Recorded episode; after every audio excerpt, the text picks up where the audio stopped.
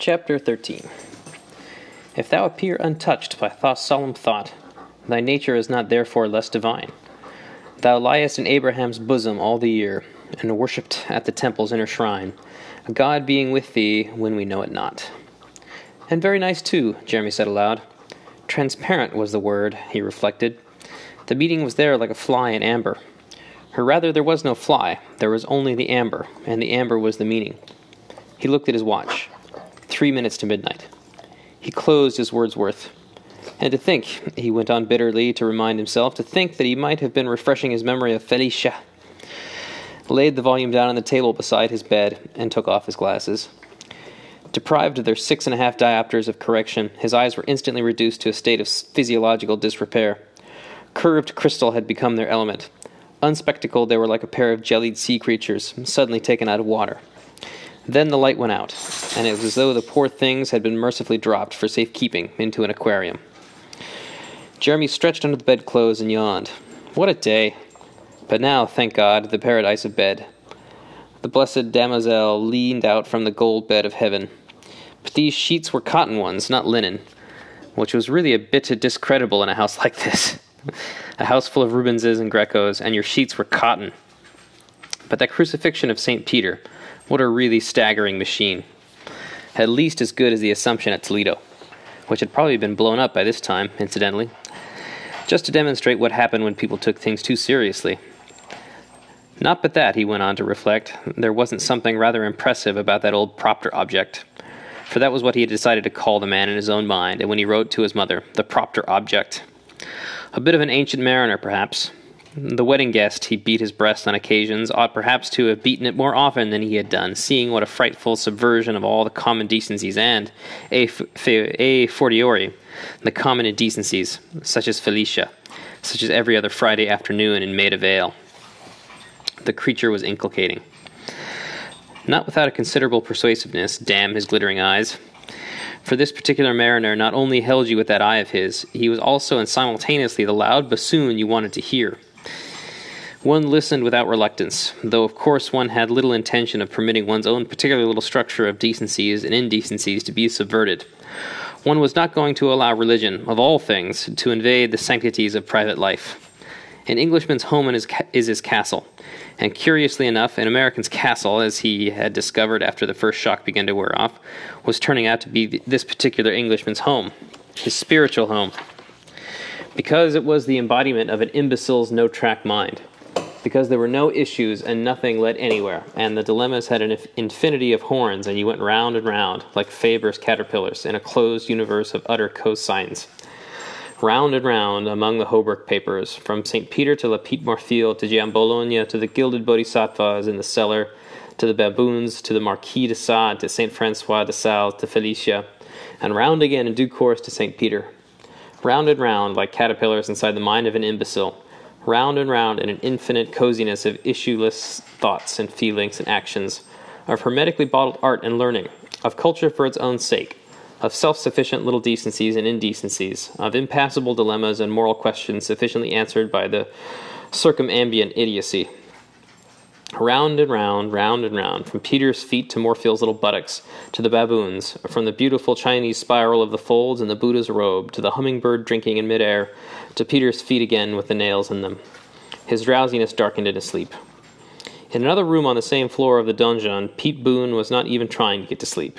He was trying, on the contrary, to figure things out. To figure out science and Mr. Propter, social justice and eternity, and Virginia and anti fascism.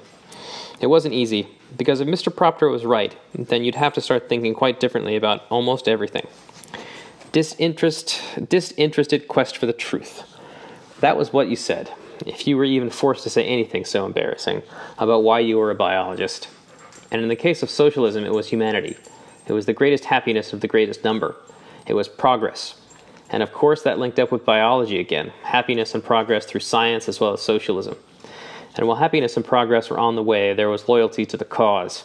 He remembered a piece about loyalty by Josiah Royce, a piece he had had to read in his sophomore year at college. Something about all loyal people grasping in their own way some form of religious truth, winning some kind of genuine religious insight. It had made a big impression on him at the time. He had just lost his faith in that old blood of the lamb business he'd been brought up in, and this had come as a kind of reassurance.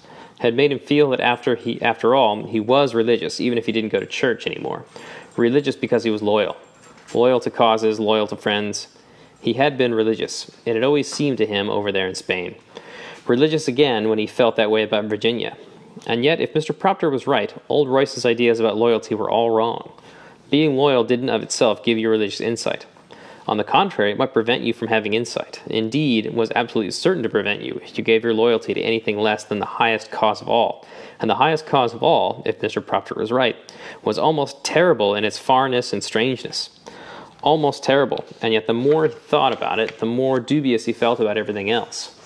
Perhaps it really was the highest. But if it was, then socialism wasn't enough. And it wasn't enough because humanity wasn't enough because the greatest happiness didn't happen to be in the place where people had thought it was. Because you couldn't make it come by doing things in the sort of fields you worked in if you were a social reformer. The best you could do in those fields was to make it easier for people to go on to where the greatest happiness could be had. And of course, what applied to socialism would apply to biology or any other science if you thought of it as a means to progress. Because if Mr. Propter was right, then what people called progress wasn't progress. That is, it wouldn't be progress unless it had made it easier for people to go on to where the greatest happiness actually was. Easier, in other words, to be loyal to the highest cause of all. And obviously, if that was your standard, you had to think twice about using progress as a justification for science. And then there was that disinterested quest for truth. But again, if Mr. Propter was right, biology and the rest were the disinterested quest for only one aspect of truth. But a half truth was a falsehood, and it remained a falsehood even when you told it in the belief that it was the whole truth. So it looked as though that justification wouldn't do either. Or at any rate, as though it wouldn't do unless you were at the same time disinterestedly trying to discover the other aspect of truth, the aspect you were looking for when you gave your loyalty to the highest cause of all. And meanwhile, what about Virginia? he asked himself in mounting anguish. What about Virginia? For if Mr. Propter was right, then even Virginia wasn't enough. Even Virginia might actually be an obstacle to prevent him from giving his loyalty to the highest cause of all. Even those eyes and her innocence and that utterly adorable mouth, even what he felt about her, even love itself, even the best kind of love, for he could honestly say that he hated the other kind, that dreaded bar- brothel in bar- that dreadful dreadful brothel in Barcelona, for example. And here at home, these, those huggings after the third or fourth cocktail, those gropings by the roadside in a parked car, Yes, even the best kind of love might be inadequate, might actually be worse than inadequate. I could not love thee, dear, so much, loved I not something or other more. Hitherto, something or other had been his biology, his socialism. But now these had turned out to be inadequate, or even taken as ends in themselves, worse than inadequate. No loyalty was good in itself, or brought religious insight, except loyalty to the highest cause of all. I could not love thee, dear, so much loved I not the highest cause of all more. But the question, the agonizing question, was this Could you love the highest cause of all and go on feeling as you did about Virginia? The worst love was obviously incompatible with loyalty to the highest cause of all. Obviously so, because the worst love was just being loyal to your own physiology. Whereas, if Mr. Propter was right, you couldn't be loyal to the highest cause of all without denying such loyalties to yourself. But was the best love so fundamentally different, after all, from the worst? The worst was being loyal to your physiology. It was hateful to admit it, but so too was the best. Being loyal to your physiology and at the same time, which was its distinguishing mark, loyal also to your higher feelings, to that empty ache of longing, to that infinity of tenderness, to that adoration, that happiness, those pains, that sense of solitude, that longing for identity. You were loyal to these, and being loyal to these was the definition of the best kind of love, of what people called romance and praised as the most wonderful thing in life. But being loyal to these was being loyal to yourself. And you couldn't be loyal to yourself and loyal at the same time to the highest cause of all. The practical conclusion was obvious, but Pete refused to draw it. Those eyes were blue and limpid, that mouth adorable in its innocence. And then, how sweet she was, how beautifully thoughtful. He remembered the conversation they had had on their way into dinner. He had asked her how her headache was. Don't talk about it, she had whispered. It might upset Uncle Joe. Doc's been going over him with his stethoscope. Doesn't think he's so good this evening. I don't want to have him worry about me. And anyhow, what is a headache? Not only beautiful, not only innocent and sweet, but brave too and unselfish. And how adorable she had been to him all the evening, asking him about his work, telling him about her home in Oregon, making him talk about his home down in El Paso. In the end, Mr. Stoyte had come and sat down beside them, in silence, and his face black as thunder. Pete had glanced inquiringly at Virginia, and she had given him a look that said, Please go. And another when he rose to say good night, so pleadingly apologetic, so full of gratitude, so understanding, so sweet and affectionate, that the recollection of it was enough to bring the tears into his eyes. Lying there in the darkness, he cried with happiness. That niche in the wall between the windows in Virginia's bedroom had been intended, no doubt, for a bookshelf. But Virginia was not very keen on books. The recess had been fitted up instead as a little shrine. You drew back a pair of short white velvet curtains. Everything in the room was white.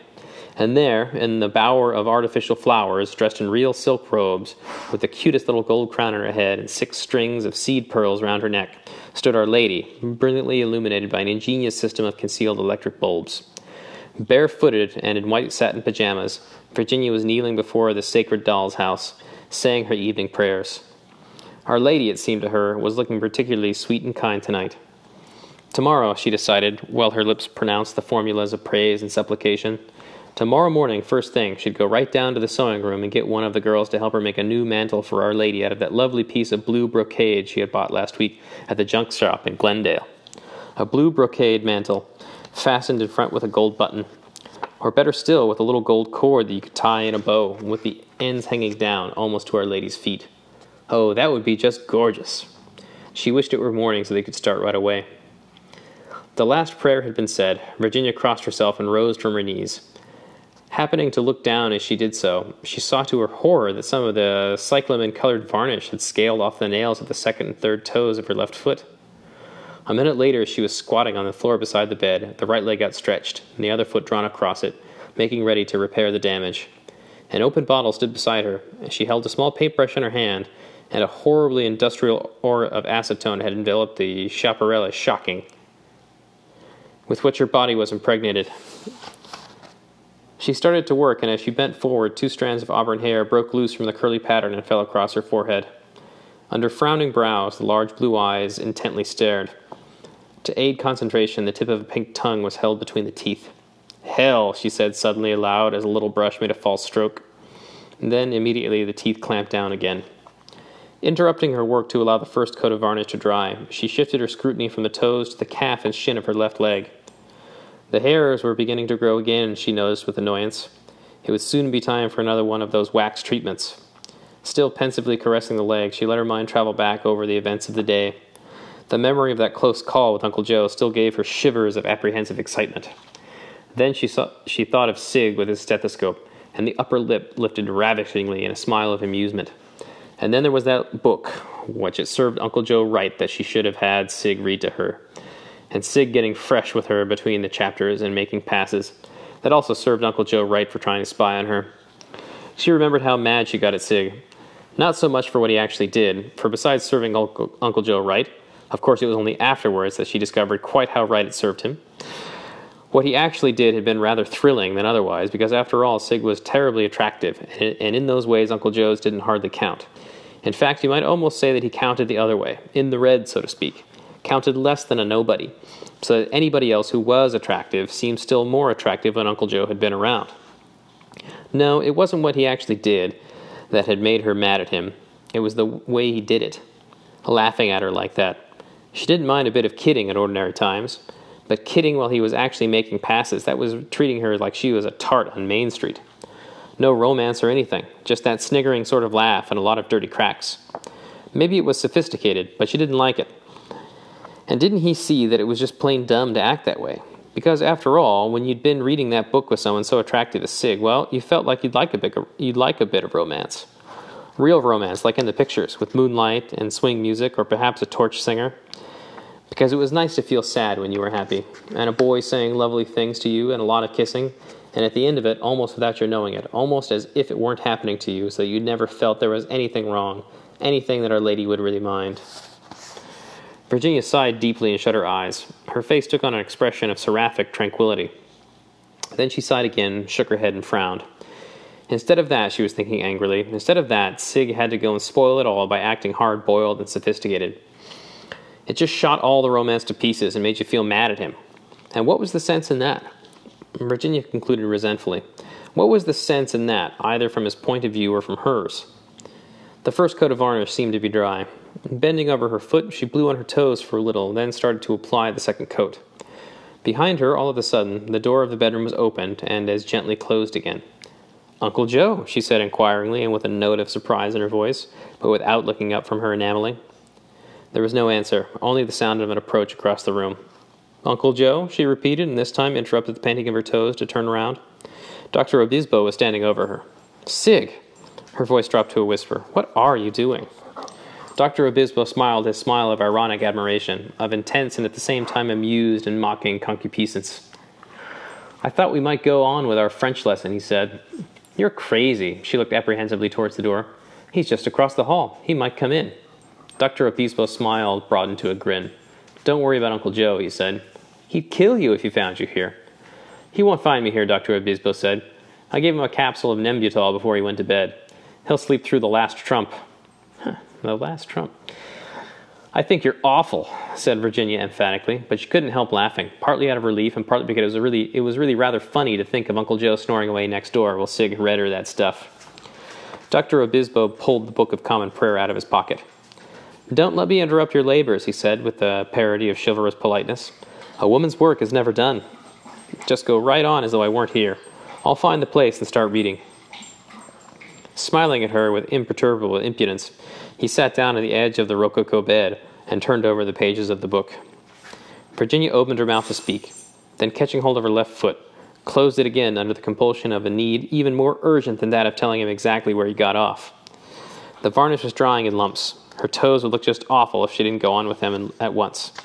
Hastily dipping her little brush into the bottle of acetone enamel, she started painting again with the focused intensity of a Van Eyck at work on the microscopic details of the Adoration of the Lamb. Dr. Obispo looked up from the book. I admired the way you acted with Pete this evening, he said, flirting with him all through dinner so that you got the old man hopping jealous of him. That was masterly. Or should one say, mistressly? Virginia released her tongue to say emphatically, Pete's a nice boy. But dumb, Dr. Obispo qualified, as he sprawled with conscious elegance and a maddeningly insolent assumption of being at home across the bed. Otherwise, he wouldn't be in love with you the way he is. He uttered a snort of laughter. The poor chump thinks you're an angel, a heavenly, a heavenly little angel, complete with wings, harp, and genuine 18 carat, fully jeweled, Swiss made virginity. Well, if that isn't being dumb. You just wait till I get time for you, said Virginia menacingly, but without looking up, for she had reached a critical phase in the execution of her work of art. Dr. Obispo ignored the remark. I used to underestimate, underestimate the value of an education in the humanities, he said after a little silence. Now I make that mistake no longer in a tone of deep solemnity, a tone one might imagine like Whittier's in reading from his own works. The lessons of great literature, he went on, the deep truths, the gems of wisdom. Oh, shut up, said Virginia. When I think what I owe Dante and Goethe, said Dr. Obispo in the same prophetic style. Take the case of Paolo reading aloud to Francesca, with the most fruitful results, if you remember. Un giorno legavamo partiletto di Lancelotto, come ormo lo stringe. Solo eravamo i selanzaloculum subseto, sanzalcun subseto. Dr. Obispo repeated with emphasis, looking as he did so at one of the engravings in the Saint Vingt Not the smallest suspicion, mark you, of what was going to happen. Hell, said Virginia, who had made another slip. No, not even a suspicion of hell, Dr. Obispo insisted. Though, of course, they ought to have been on the lookout for it. They ought to have had the elementary prudence on guard against being sent there by the accident of sudden death. A few simple precautions, and they could have made the best of both worlds. Could have had their fun while the brother was out of the way, and, when the time for having fun was over, could have repented and died in the odor of sanctity. But then it must be admitted that they hadn't the advantage of reading Goethe's Faust. They hadn't learned that inconvenient relatives could be given sleeping draughts. And even if they had learned, they wouldn't have been able to go to the drugstore and buy a bottle of Nembutal, which shows that education in the humanities isn't enough there must also be education in science. Dante and Goethe to teach you what to do, and the professor of pharmacology to show you how to put the old buzzard into a coma with a pinch of barbiturate. the toes were finished. Still holding her left foot so as to keep it from any damaging contact until the varnish should be entirely dry, Virginia turned on her visitor. I won't have you calling him an old buzzard, she said hotly. Well, shall we say bastard? Dr. Obispo suggested. He's a better man than you'll ever be, Virginia cried, and her voice had the ring of sincerity. I think he's wonderful. You think he's wonderful, Dr. Obispo repeated. But all the same, in about fifteen minutes, you'll be sleeping with me. He laughed as he spoke, and, leaning forward from his place on the bed, caught her two arms from behind, a little below the shoulders. Look out for your toes, he said, as Virginia cried out and tried to wrench herself away from him. The fear of ruining her masterpiece made her check the movement before it was more than barely initiated. Dr. Obispo took advantage of her hesitation to stoop down through the aura of acetone towards the nape of that delicious neck, towards the perfume of shocking, towards a firm warmth against the mouth, a touch of hair like silk upon the cheeks. Swearing, Virginia furiously jerked her head away, but a fine tingling of agreeable sensation was running parallel, so to speak, with her indignation, was incorporating itself in, in it. This time, Dr. Obispo kissed her behind the ear. Shall I tell you, he whispered, what I'm going to do to you? She answered by calling him a lousy ape man, but he told her all the same, in considerable detail. Less than fifteen minutes had elapsed when Virginia opened her eyes and, across the now darkened room, caught sight of Our Lady smiling beni- hmm, benightedly, I think, benightedly, from among the flowers of her illuminated doll's house. With a cry of dismay, she jumped up and without waiting to put on any clothes, ran to the shrine and drew the curtains. The lights went out automatically. Stretching out her hands in the thick darkness, she groped her way cautiously back to bed. Part 2 Chapter 1 Again, no dearth of news, Jeremy wrote to his mother three weeks later. News of every kind and from all the centuries. Here's a bit of news to begin with about the second Earl. In the intervals of losing battles for Charles I, the second Earl was a poet. A bad poet, of course, for the chances are always several thousands to one against any given poet being good, but with occasional involuntary deviations into charm. What about this, for example, which I found in manuscript only yesterday?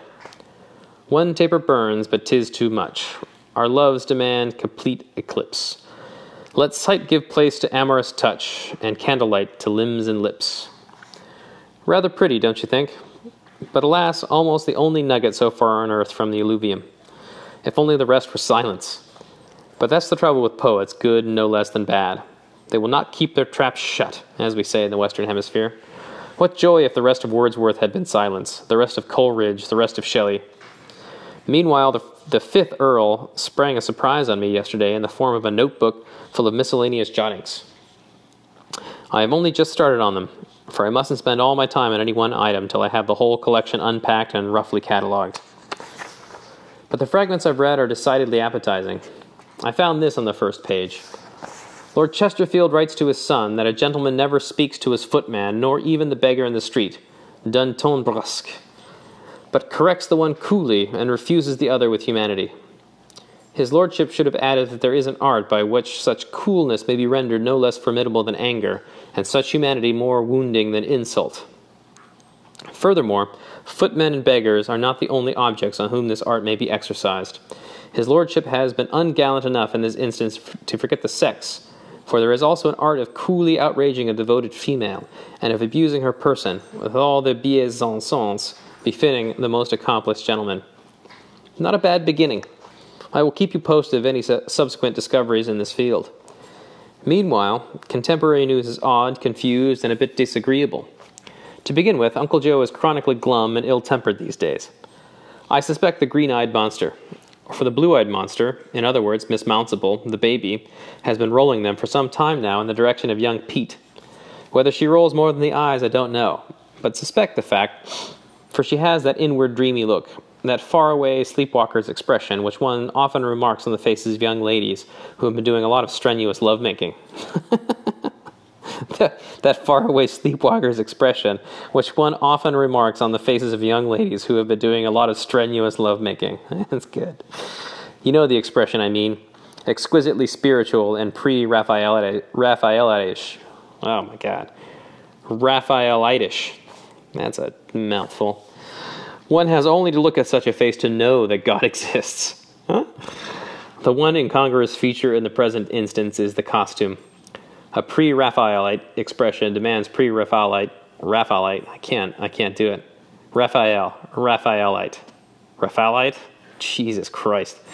A pre-Raphaelite expression demands pre-Raphaelite. That's awful. Pre-Raphaelite clothes, long sleeves, square yokes, yards and yards of Liberty velveteen. When you see it, as I did today, in combination with white shorts, a bandana, and a cowboy hat, you're disturbed. You're all put out. Meanwhile, in defense of baby's honor, I must insist that all this is merely hypothesis and guesswork. It may be, of course, that this new spiritual expression of hers is not the result of amorous fatigue. For all I know to the contrary, baby may have been converted by the teachings of the propter object and is now walking about in a state of perpetual samadhi. On the other hand, I do see her giving the glad eye to Pete. What's more, Uncle Joe exhibits all the symptoms of being suspicious of them and extremely cross with everybody else. With me, among others, of course. Perhaps even more with me than with others because I happen to have read more books than the rest and am therefore more of a symbol of culture. And culture, of course, is a thing for which he has positively a Tartar's hatred. Only, unlike the Tartars, he doesn't want to burn the monuments of culture, he wants to buy them up. He expresses his superiority to talent and education by means of possession rather than destruction, by hiring and then insulting the talented and educated rather than by killing them, though perhaps he would kill them if he had the Tartars' opportunities and power. All this means that, when I am not in bed or safely underground with the Hauberks, I spend most of my time grinning and bearing, thinking of Jelly Belly and my nice salary, in order not to think too much of Uncle Joe's bad manners. It's all very unpleasant, but fortunately not unbearable, and the Hauberks are an immense consolation and compensation. So much for the erotic and cultural fronts. On the scientific front, the news is that we're all perceptibly nearer to living as long as crocodiles. At the time of writing, I haven't decided whether I really want to live as long as a crocodile. With the penning of the, sound of the second crocodile, Jeremy was seized by a sudden qualm. His mother would be 77 in August. Under that urbanity of hers, under the crackled glaze of the admirable conversation, there was a passionate greed for life. She would talk matter of factly enough about her own approaching extinction. She would make little jokes about her death and funeral. But behind the talk and the little jokes, there lurked, as Jeremy knew, a fierce determination to hold on to what was left, to go on doing what she had always done, in the teeth of death and defiance of old age. This talk of crocodiles might give pain, this expression of doubt as to the desirability of prolonging life might be interpreted as an unfavorable criticism. Jeremy took a new sheet of paper and started the paragraph afresh. So much for the erotic and cultural fronts, he wrote. On the scientific front, rien de nouveau, except that the Obispo is being more bumptious than ever, which isn't news because he's always more bumptious than ever. Not one of my favorite characters, I'm afraid, though not unamusing when one feels inclined for a few moments of ribaldry. Longevity, it appears, is making headway. Old Parr and the Countess of Desmonds are on the march. And what of the religious front? Well, our propter object has given up his attempts at edification, at any rate, so far as I'm concerned. Thank heaven, for when he dismounts from his hobby horse, what excellent company he is. A mind full of all kinds of oddments, and the oddments are pigeonholed in apple pie order. One rather envies him his intellectual coherence, but consoles oneself by thinking that, if one had them, they'd spoil one's own particular little trick. When one has a gift for standing gracefully on one's head, one is foolish and ungrateful to envy the marathon runner. A funny little literary article in the hand is worth at least three critiques of pure reason in the bush. My final item is from the home front and refers to your last letter from Grasse. What a feast! Your account of Madame de Villemomble was really Proustian. And as for the description of your drive to Cap d'Ail and your day with what remains of the princess and ce Hunyadi, well, all I can say is that was worthy of Murak Murasaki. The essence of all tragedy refined to a couple of tablespoonfuls of amber colored tea in a porcelain cup no bigger than magnolia flower.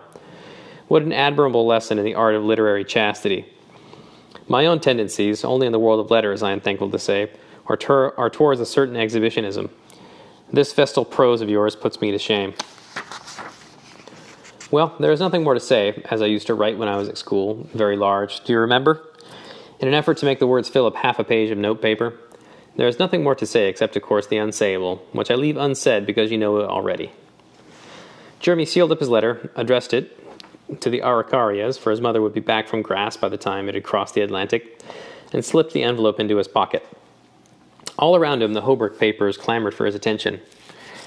But for some time he remained idle.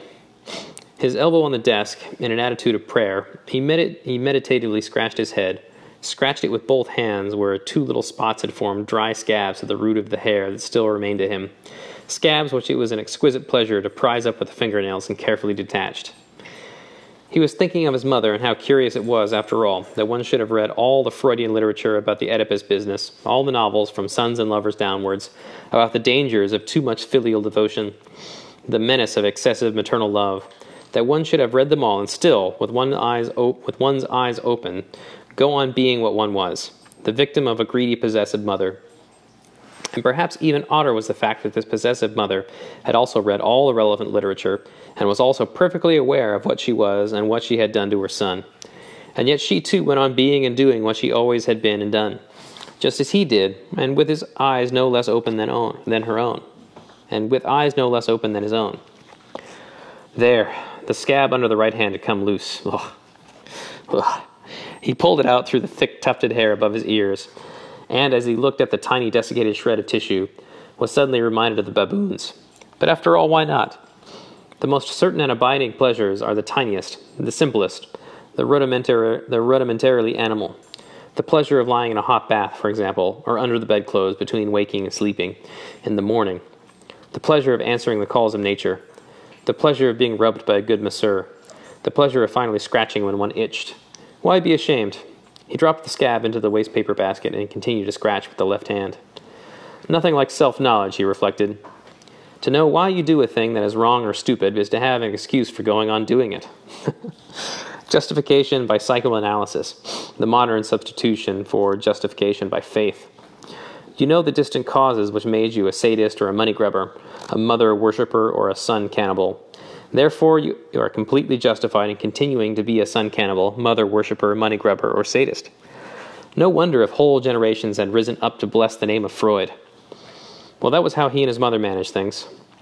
We blood sucking matriarchs, Mrs. Pordage used to say of herself, in the presence of the rector, what was more. Or else it was into Lady Fredegonde's ear trumpet that she pro- proclaimed her innocence. Old Jocasta's like me, with a middle aged son in the house, she would shout and Jeremy would play up to her by coming across the room and bellowing into that tomb of intelligent conversation some feeble waggery about his being an old maid, for example, or about erudition as a substitute for embroidery. Any rot would do. And the old harridan would utter that deep gangster's laugh of hers and wag her head till, she, till the, the stuffed seagulls or the artificial penguins or whatever it was that she happened to be wearing in her always extraordinary hat nodded like the plumes of a horse in a French pompe funèbre of the finest class. Yet how curious it was, he said to himself again, but how sensible considering that they both, his mother and he, desired nothing better than to go on being just what they were. Her reasons for wanting to go on being a matriarch were obvious enough. It's fun to be a queen. It's delightful to receive homage and have a faithful subject. Less obvious, perhaps, at any rate, to an outsider, were his own reasons for, for, for preferring the status quo. But looked into, they turned out to be cogent enough. There was affection to begin with, for under a certain superficial irony and airiness, he was deeply attached to his mother. Then there was habit. Habit so long standing that his mother had come to be for him almost like an organ of his own body, hardly less dispensable than his pancreas or his liver. There was even a feeling of gratitude towards her for having done to him the things which, at the time she did them, had seemed the most cruelly unjustifiable. He had fallen in love when he was thirty. He had wanted to marry. Without making a single scene, without being anything but sympathetically loving towards himself and charming in all her dealings with dear little Eileen, Mrs. Pordage had set to work to undermine the relationship between the two young people, and had succeeded so well that in the end the relationship just fell in on itself like a house sapped from beneath. He had been very unhappy at the time, and with a part of himself he had hated his mother for what she had done. But as the years passed, he had felt less and less bitterly about the whole business, until now, he was positively grateful to her for having delivered him from the horrors of responsibility, of a family, of regular and remunerative labor, of a wife who would have probably turned out to be a worse tyrant than his mother. Indeed, who would certainly have turned out to be a worse tyrant. For the bulging, bustling matron into whom Eileen had by degrees transformed herself was one of the most disastrous females of his acquaintance. A creature passionately conventional, proud of her obtuseness, ant like in her efficiency tyrannically benevolent. In short, a monster. But for his mother's strategy, he would now be the unfortunate Mr. Welkin, who was Eileen's husband and the father of no less than four little Welkins, as dreadful even in childhood and adolescence as Eileen had become in her middle age. His mother was doubtless speaking the truth when she jokingly called herself an old Jocasta, a blood sucking matriarch. And doubtless, too, his brother Tom was right when he called him, Jeremy, a Peter Pan, and talked contemptuously of apron strings. But the fact remained that he had had the opportunity to read what he liked and write his little articles, and that his mother saw to all the practical aspects of life, demanded in return an amount of devotion what, which it really wasn't very difficult to give, and left him free on alternate Friday afternoons to savor the refined pleasures of an infinite squalor in Maida Vale. Meanwhile, look at what had happened to poor Tom. Second secretary at Tokyo, first secretary at Oslo, counselor at La Paz, and now back, more or less for good, in the Foreign Office, climbing slowly up the hierarchy towards posts of greater responsibility and tasks of increasing turpitude. And as the salary rose and the morality of what he was called upon to do correspondingly sank, the poor fellow's uneasiness had increased, until at last, with the row over Abyssinia, he just hadn't been able to stand it any longer. On the brink of resignation or nervous breakdown, he had managed, in the nick of time, to get himself converted to Catholicism. Thenceforward, he had been able to pack up the moral responsibility for his share in the general iniquity, take it to Farm Street, and leave it there, in camphor, so to speak, with the Jesuit fathers. Admirable arrangement. It had made a new man of him. After 14 years of childlessness, his wife had suddenly had a baby, conceived, Jeremy had calculated, on the very night that the Spanish Civil War began. Then, two days after the sack of Nanking, Tom had published a volume of comic verses. Curious how many English Catholic, Catholics take to comic versifying. Do they? Meanwhile, he was steadily gaining weight. Between the Anschluss and Munich, he had put on 11 pounds. Another year or two of Farm Street and power politics, and Tom would turn the scale at 14 stone and have written the libretto of a musical comedy. Another year or two of Farm Street and power politics, and Tom would turn the scale at 14 stone and have written the libretto of a musical comedy. That's really good. No, Jeremy said to himself with decision. No, it simply wasn't admissible. Better Peter Pan and apron strings and infinite squalor in a little room. Better a thousand times. Better to begin with aesthetically, for this getting fat on realpolitik, this scribbling of comic verses on the margins of an engraving of the crucifixion. Really, it was too inelegant. And that wasn't all. It was better even ethically, for of course the old Propter object was right. If you can't be sure of doing positive good, at least keep out of mischief. And there was poor old Tom, as busy as a beaver, and now that he was a papist, as happy as a lark, working away at the precise spot where he could do the maximum amount of harm to the greatest possible number of people. The other scab came loose. Jeremy sighed and leaned back in his chair. One scratched like a baboon, he concluded. One lived at 54 in the security of one mother's shadow. One's sexual life was simultaneously infantile and corrupt. By no stretch of the imagination could one's work be described as useful or important. But when one compared oneself with other people, with Tom, for example, or even with the eminent and august, with cabinet ministers and steel magnates and bishops and celebrated novelists, well, really, one didn't come out so badly after all. Judged by the negative criterion of harmlessness, one even came out extremely well. So that, taking all things into consideration, there was really no reason why one should do anything much about anything. Having decided which, it was time to get back to the Hauberks. Chapter 2 Virginia did not wake up that morning till nearly ten, and even after having had her bath and eaten her breakfast, she remained in bed for another hour or more, her eyes closed, leaning back motionless against the heaped up pillows, like a beautiful young convalescent newly emerged from the valley of the shadow. The valley of the shadow of death, of the greater deaths and all the little deaths. Through deaths come transfigurations. He who would save his life must lose it Men and women are continually trying to lose their lives, the stale, unprofitable, senseless lives of their ordinary personalities. Forever trying to get rid of them, and in a thousand different ways. In the frenzies of gambling and revivalism, in the, in the monomanias of avarice and perversion, of research and sectarianism and ambition, in the compensatory lunacies of in the compensatory lunacies of alcohol, of reading, of daydreaming, of morphia, in the hallucinations of opium and the cinema and ritual, in the wild epilepsies of political enthusiasm and erotic pleasure, in the stupors of veronal and exhaustion. To escape, to forget one's own old wearisome identity, to become someone else, or better, some other thing, a mere body, strangely numbed or more than ordinarily sentient, or else just a state of impersonal mind, a mode of unindividualized consciousness. What happens? What a blissful alleviation! Even for such as were not previously aware that there was anything in their condition that needed to be alleviated. Virginia had been one of those, happy in limitation, not sufficiently conscious of her personal self to realize its ugliness and inadequacy, or the fundamental wretchedness of the human state. And yet, when Dr. Obispo had scientifically engineered her escape into, into an erotic epilepsy more excruciatingly intense than any other thing she had known before or even imagined possible, Virginia had realized that after all there was something in her existence that required alleviating, and that this headlong plunge through an intenser, utter alien consciousness into the darkness of a total oblivion was precisely the alleviation it required. But like all other addictions, whether to drugs or books, to power or applause, the addiction to pleasure tends to aggravate the condition it temporarily alleviates. The addict goes down into the valley of the shadow of his own particular little death, down indefatigably, desperately down in search of something else, something not himself, something other and better than the life he miserably lives as a human person in the hideous world of human persons. He goes down, and either violently or in delicious inertia, he dies and is transfigured, but dies only for a little while, is transfigured only momentarily. After the little death is a little resurrection, a resurrection out of unconsciousness, out of self annihilating excitement, back into the misery of knowing oneself alone and weak and worthless, back into a completer separateness, an acuter sense of personality.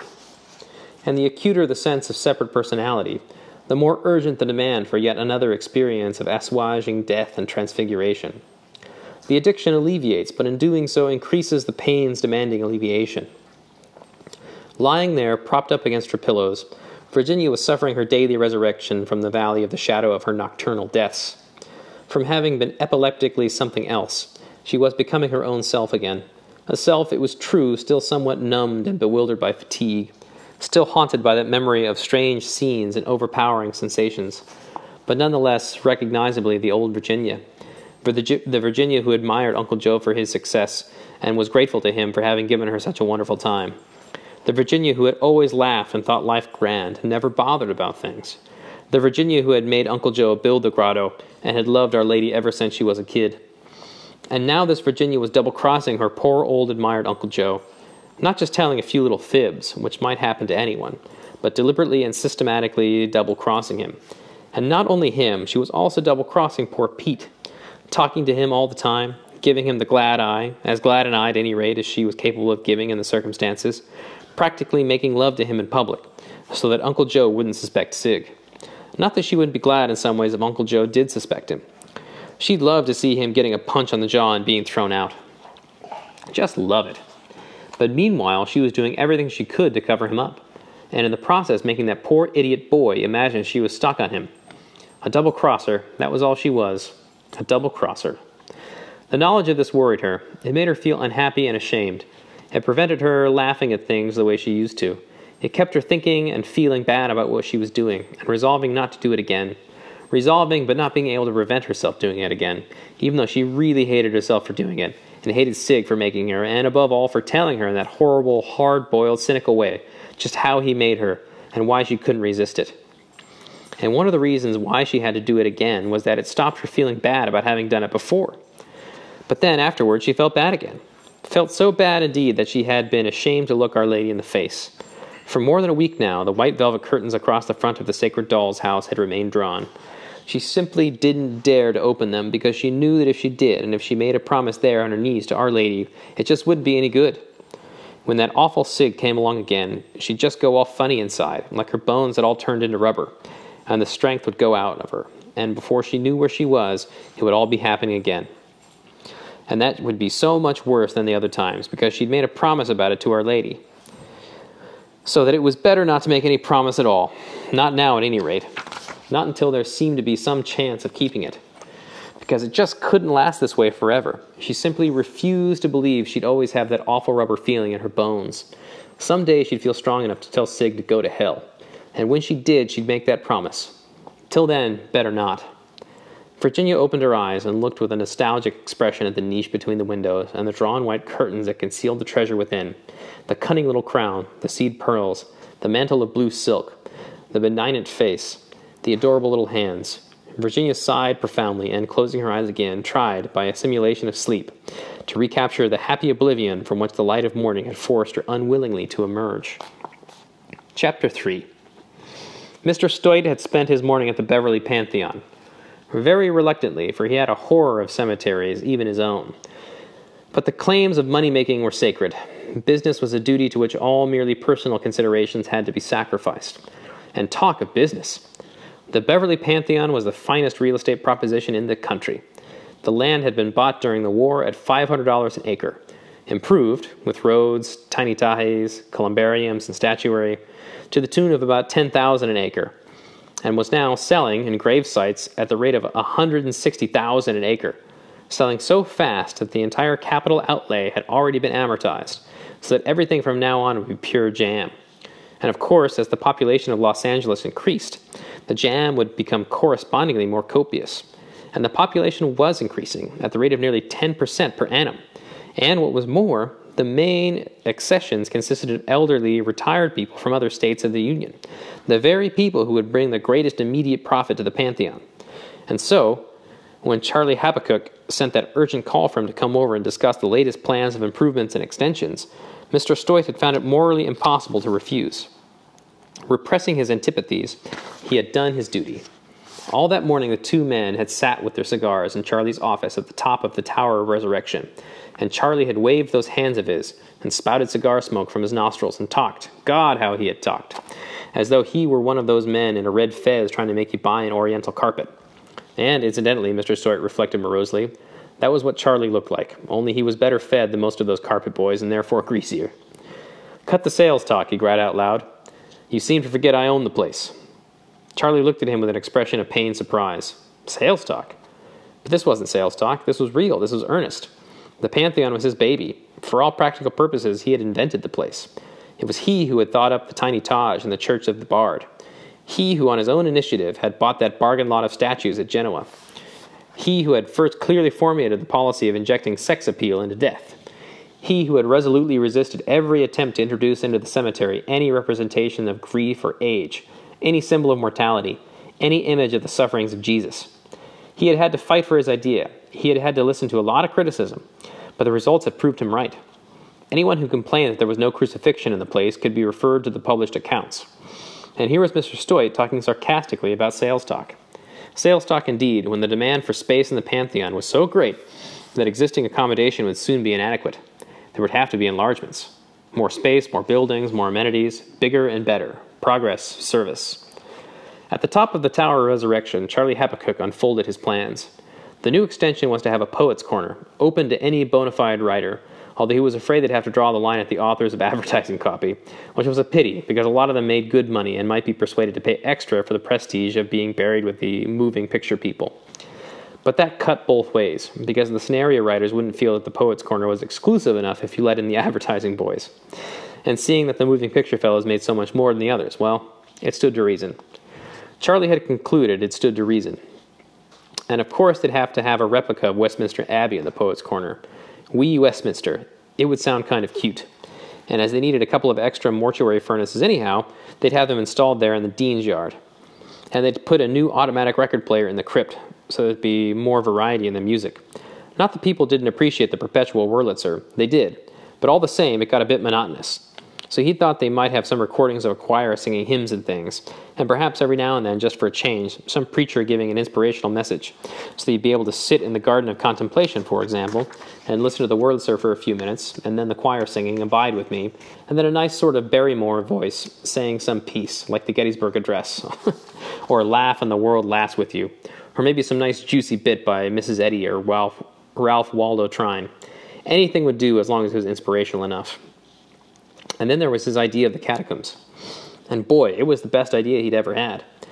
Leading Mr. Stoyte to the southeastern window, he had pointed across an intervening valley of tombs and cypresses and the miniature monuments of bogus antiquity, to where the land sloped up again with, to a serrated ridge on the further side. There, he had shouted excitedly, there in that hump in the middle, they'd tunnel down into that. hundreds of yards of catacombs, lined with reinforced concrete to make them earthquake proof. The only Class A catacombs in the world. And little chapels like the ones in Rome, and a lot of phony looking murals, looking like they were real old. You could get them done cheap by one of those WPA art projects. Not that those guys knew how to paint, of course, but that was quite okay, seeing that the murals had to look phony anyhow. And they wouldn't have anything but candles and little lamps for people to carry around. No electric light at all, except right at the very end of all those winding passages and stairs, where there'd be a big sort of underground church, with one of those big nude statues that they were that, that they were going up at the San Francisco Fair, and that they'd be glad to sell for a thousand bucks or even less when the show was over. One of the modernistic bras with muscles on them, and they'd have her standing right in the middle there, with maybe with some fountains spouting all around her, and concealed pink lighting in the water, so she'd look kind of real. Why, the tourists would come a thousand miles to see it because there was nothing people liked so much as caves. Look at those Carlsbad Caverns, for example, and all those caves in Virginia.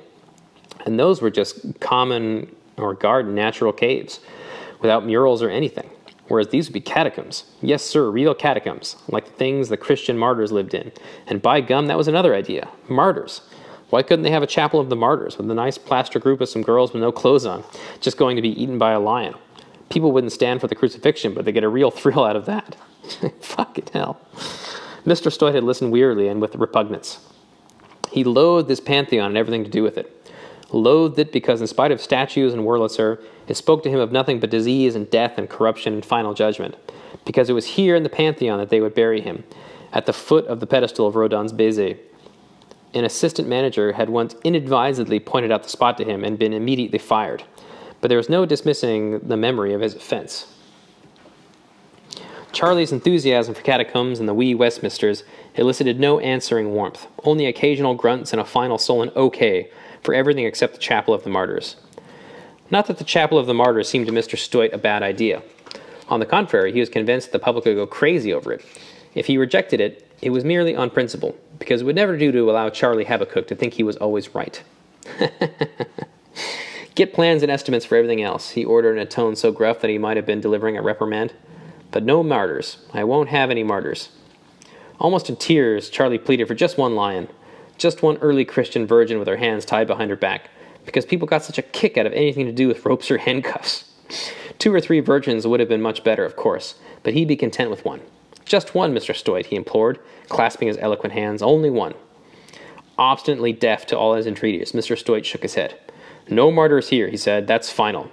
And to show that it was final, he threw away the butt of his cigar and got up to go.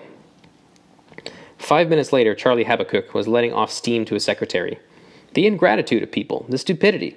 He had a good mind to resign just to show the old buzzard that they couldn't get on without him. Not for five minutes.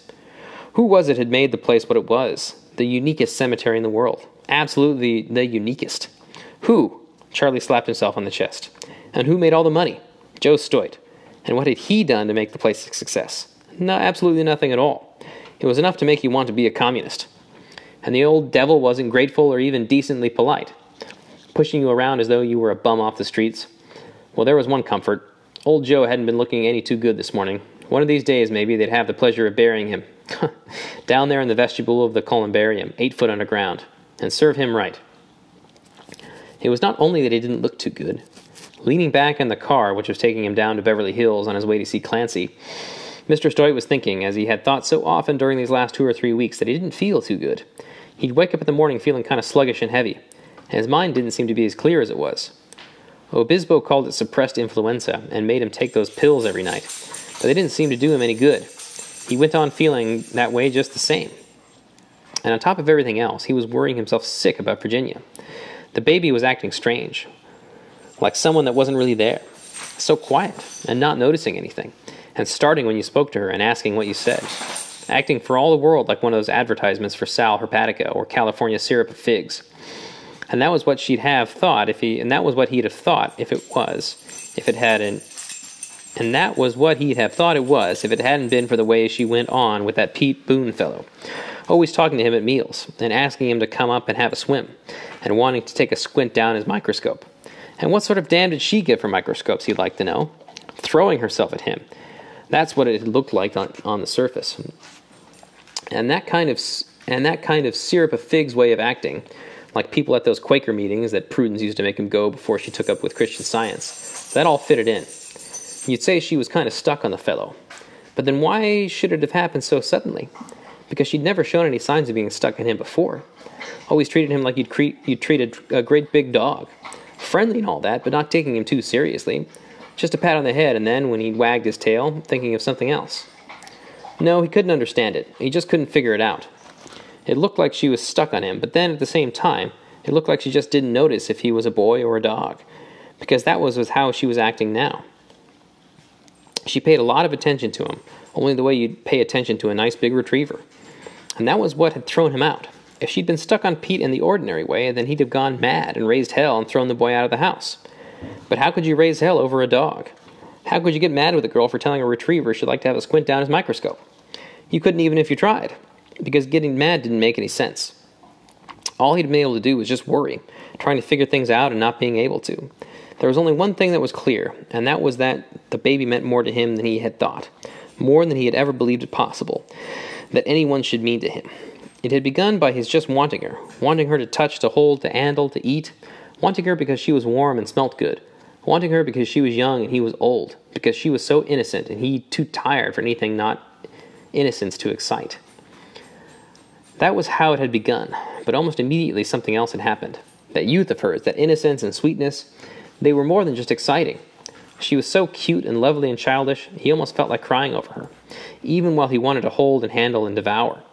She did the strangest things to him, made him feel good, like you felt when you tanked up a bit on scotch, and at the same time made him feel good, like you felt when you were at church, or listening to William Jennings Bryan, or making some poor kid happy by giving him a doll or something. And Virginia wasn't just anybody's kid, like the ones at the hospital. She was his kid, his very own. Prudence wasn't able to have children, and at the same time, he'd been sore about it. And at the time, he'd been sore about it. But now he was glad. Because if he'd had a row of kids, they'd be standing in the way of the baby. And Virginia meant more to him than any daughter could mean, because even if she were only a daughter, which she wasn't, she was probably a lot nicer than his own flesh and blood daughter would have been, seeing that, after all, the Stoytes were all a pretty sour faced lot, and Prudence had been kind of dumb even if she was a good woman, which she certainly was, maybe a bit too good. Whereas with the baby, everything was just right, just perfect. He had been happier since he'd known her than he'd been in years. With her around, things had seemed worth doing again. You didn't have to go through life asking why.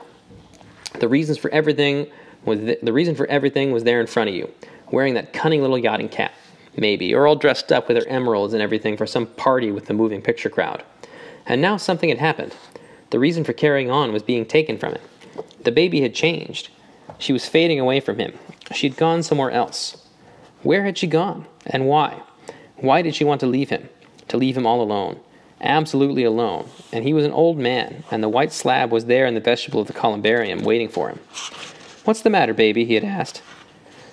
Time and again he had asked with anguish in his heart, too miserable to be angry, too much afraid of being left alone to care about his dignity or his rights, about anything except keeping her at whatever cost. What's the matter, baby?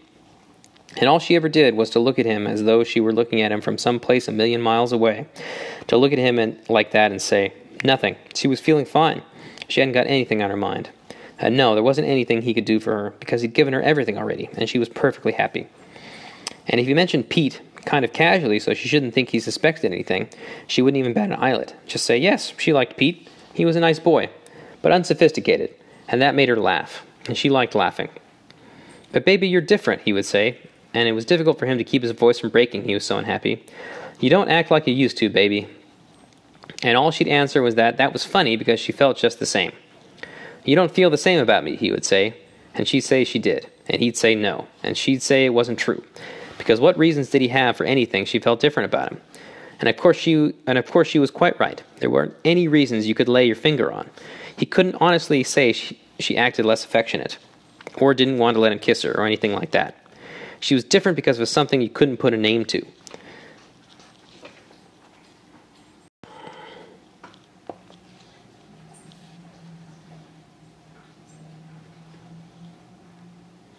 She was different because of something you couldn't put a name to. Something in the way she looked and moved and sat around. He couldn't describe it except by saying it was like she wasn't really there, where you thought you were looking at her, but someone, someplace else. Someplace where you couldn't touch her or talk to her or even really see her. That was how it was. But whenever he had tried to explain it to her, she had just laughed at him and said he must be having some of those feminine in- intuitions you read about in stories. Only his feminine intuitions were all wrong. And so there he'd be, back where he started from, trying to figure it out and not being able to, and worrying himself sick. Yes, worrying himself sick. Because when he got over feeling sluggish and heavy, like he always did in the mornings now, he felt so worried about the baby that he started bawling out the servants and being rude to that goddamned Englishman and getting mad with Obispo. And the next thing that happened was that he couldn't digest his meals. He was getting heartburn and sour stomach. And one day he had such a pain that he thought it was appendicitis. But Obispo said it was just gas because of his suppressed influenza. And then he got mad and told, told the fellow he must be a lousy doctor if he couldn't cure a little thing like that. Which must have put the fear of God into Obispo because he said, Just give me two or three days more. That's all I need to, com- to complete the treatment. And he said that suppressed influenza was a funny thing. Didn't seem to be anything but poisoned the whole system so you couldn't think straight anymore.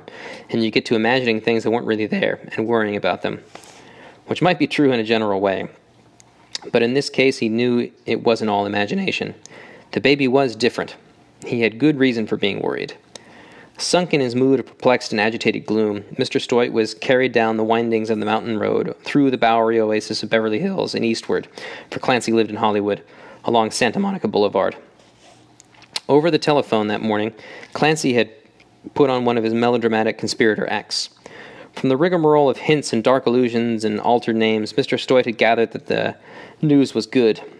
Clancy and his boys had evidently succeeded in buying up most of the best land in the San Felipe Valley. At another time, Mr. Stoyte would have exulted in his triumph. Today, even the prospect of making a million or two of easy money gave him no sort of pleasure.